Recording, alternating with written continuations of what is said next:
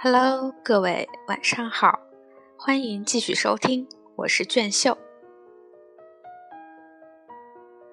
无论哪一个总统，如果有人崇拜他，也就有人骂他；有拥护他的集团，也就有反对他的集团。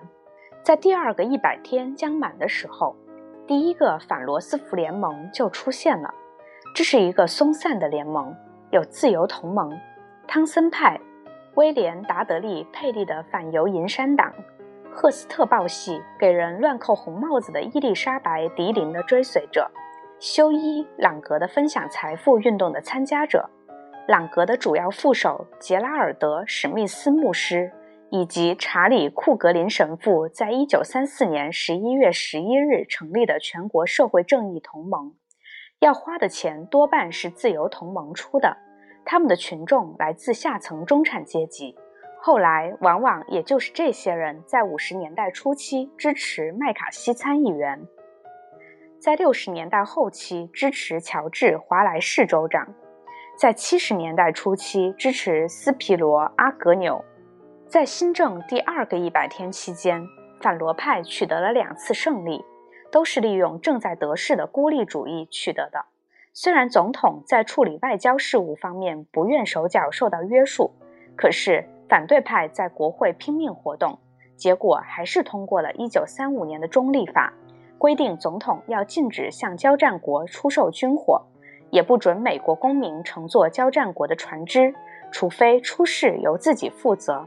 这个法令立即应用于埃塞俄比亚战争。第二件事是驳回了罗斯福向国会提出的要求美国遵守世界法庭判决的请求。在参议院里，朗格取得了海勒姆、约翰逊和博拉的支持。威尔·罗杰斯也跟赫斯特报系以及库格林神父一起参加了全国规模的人民来信运动。这位广播神父大言不惭地说：“国会拒绝支持世界法庭是他个人的胜利。”鉴于那时估计他的听众大约有四千五百万人之多，他这话无人争议。库格林神父建立了一个大帝国，以操纵宣传工具的本领而论，他完全是他个人的辉煌成就。他利用了当时人们还不大明白的民族性格的好些方面，美国式的天真烂漫，全国普遍想望寻求简单的解决问题的方法，爱参加团体组织的心理。天生喜欢收集外表好看而其实毫无价值的东西的脾气。假如这位神父生在三十年后，他一定会成为电视讲话节目里一个非常出色的主持人，或是麦迪逊大道某一家广告行的财务主任，因为他是天生的商品推销员，几乎什么东西他都能推销出去。可惜他所要推销的偏偏是仇恨。库格林神父当时四十五岁。是一个身材高大、油腔滑调、修饰整洁、目戴眼镜、声如风琴的加拿大人。一九二六年，底特律市首次听到他那悦耳的嗓音。那时，三 K 党放火烧掉他那坐落在底特律市焦王家橡树的教堂。当地的 WJR 电台经理在震惊之下建议神父在电台上连续讲道，请听众捐款另建新教堂。到一九三零年底。库格林已搞起了一个广播网，由哥伦比亚广播公司的十七个电台同时广播他的节目，叫做《小花朵的黄金时刻》。另外，还在星期日美国中部标准时间下午六时至七时，在地方电台穿插一些广播。各地的广大听众不仅能听到这位广播神父的华丽辞藻和高谈阔论，而且只要捐一点钱，还可以得到一件神圣纪念品。前一寄出，就收到一个镀铬的小十字架，上面印有“小花朵广播联谊会”字样，附记这样一封信：“亲爱的朋友，随函奉上耶稣受难柱像作为纪念。我在广播里已经说过，这个纪念品跟真十字架接触过。基督教的虔诚信徒查尔斯·库格林。再者，如有朋友想要这个纪念品，请来信通知。”库格林在哥伦比亚广播公司广播了三个月之后，平均每周就收到八万封来信，附寄二万元以下的捐款。如果哪一次广播特别受欢迎，来信甚至超过一百万封，要用一百五十个办事员点钞票、叠零钱。他在一九三四年收到的邮件比全国任何人都多。那被毁的教堂早已重建起来，教堂高达七层，顶部是一个高塔，用大理石和花岗石建成，在王家橡树全区都能望见。到了晚上，好些辉煌夺目的聚光灯照射在塔面那个巨型耶稣受难浮雕像上，雕像底下只刻着一个字：慈爱。教堂四面石墙上刻着各种各样的铭文，有的摘自圣经，有的不过选用同业福利会的口号。《时代周刊》说，这个慈爱耶稣受难塔，使底特律市许多居民想起一个贮藏青饲料的简仓，他就把设计师叫做简仓查理。库格林恶狠狠地回答说，《时代周刊》把基督受难纪念堂竟说成了饲料简仓，这是间接地侮辱了基督。饶恕不得。照《时代周刊》的说法，我们这些从十字架上受难者那里得到精神食粮的旧教徒和新教徒，起飞都是些牲畜？只要吃饱了亲饲料，就十分满足了吗？《时代周刊》登出这样十分下流的文章，有毒神明。从慈爱受难塔的边上望出去，面容痛苦的耶稣看到的景象，真是无奇不有。一个汽车加油站挂着大招牌，叫“圣殿超级服务站”；一个圣殿旅店，还有一个小花朵夹肠面包摊。教堂里还有其他小贩叫卖别的货品。印上简仓查理照相的明信片，经过库格林亲自祝福的耶稣受难柱像，圣经反犹小册子，布鲁克林区的圣训报，在一九三四年以后，还有一堆堆的由库格林主编的社会正义杂志。前来瞻仰的人都要保持肃静。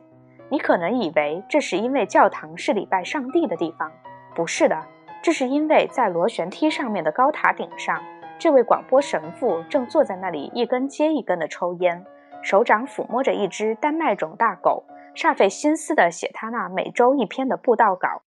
他的任务十分艰巨，这是参观者全都懂得的。哥伦比亚广播公司由于他容易引起争论而不肯再广播他的节目以后，他就自己搞了个广播网，有六十多个电台，经费全由忠实信徒捐赠。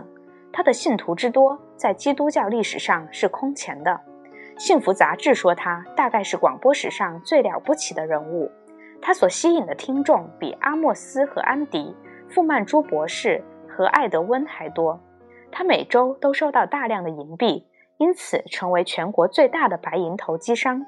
在星期天广播节目里，他把白银叫做基督教徒的金属。他接受拜谒，俨如教皇。有时，他还赏脸接见总统的私人代表约瑟夫·肯尼迪。当时，肯尼迪正在尽力斡旋，看库格林和总统是否有意见一致的地方。这是办不到的，他们俩没有意见相同之处。库格林神父起初支持过罗斯福。他在一九三二年提出的口号是：要不选罗斯福就是死路一条。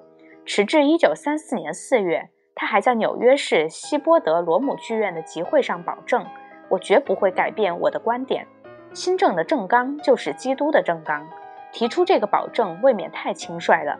别的不说，只说一件事儿吧：他现在拥有五十万盎司的白银，可是总统对白银集团并不打算采取通融的态度。财政部长向报界宣布了白银投机商的名单，其中库格林的私人秘书名列首位，这使这位广播神父觉得十分丢脸。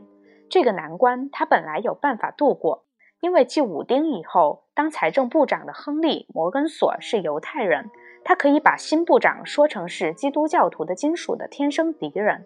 但是他若不制造新的惊人事件，广播的听众就会减少。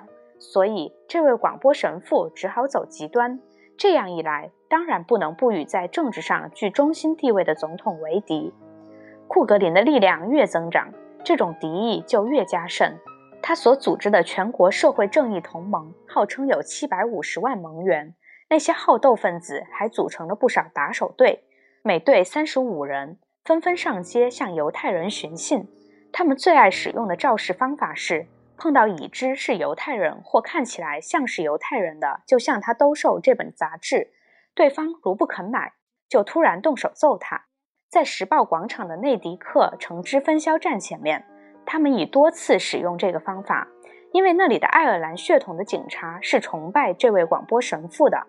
与此同时，库格林又向罗斯福在劳工运动中的新盟友开火，他攻击美国劳工联合会，建议政府学学意大利和德国的榜样，用命令解决劳资纠纷。雷蒙德指出，库格林要用的解决劳工问题的办法是法西斯的办法。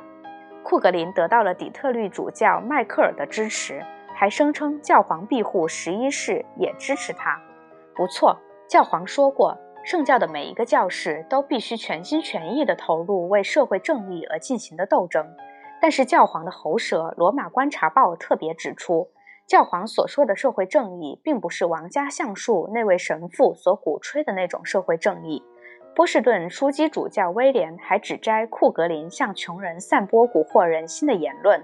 这时，这位广播神父由于势力很大，态度已经开始狂妄起来。他对教会里的上级人物说：“他那个杂志是私人办的，他们无权过问。现在，任何人冒犯了他，都要吃苦头。”拉瓜迪亚批评希特勒，圣殿教堂就发给他恶意奖，说是故意引起国际的不和。谁要是自由派，他就说这人是共产党。他对信徒们说，美国各工会都是由莫斯科背后操纵的。忠实教徒必须想基督教徒之所想，做基督教徒之所做，买基督教徒之所买的东西，并且提防全世界的犹太人。如果你要说我煽动人家，那就那样说吧，我就是要煽动。可是可以肯定，我们要战斗下去，而且要战胜。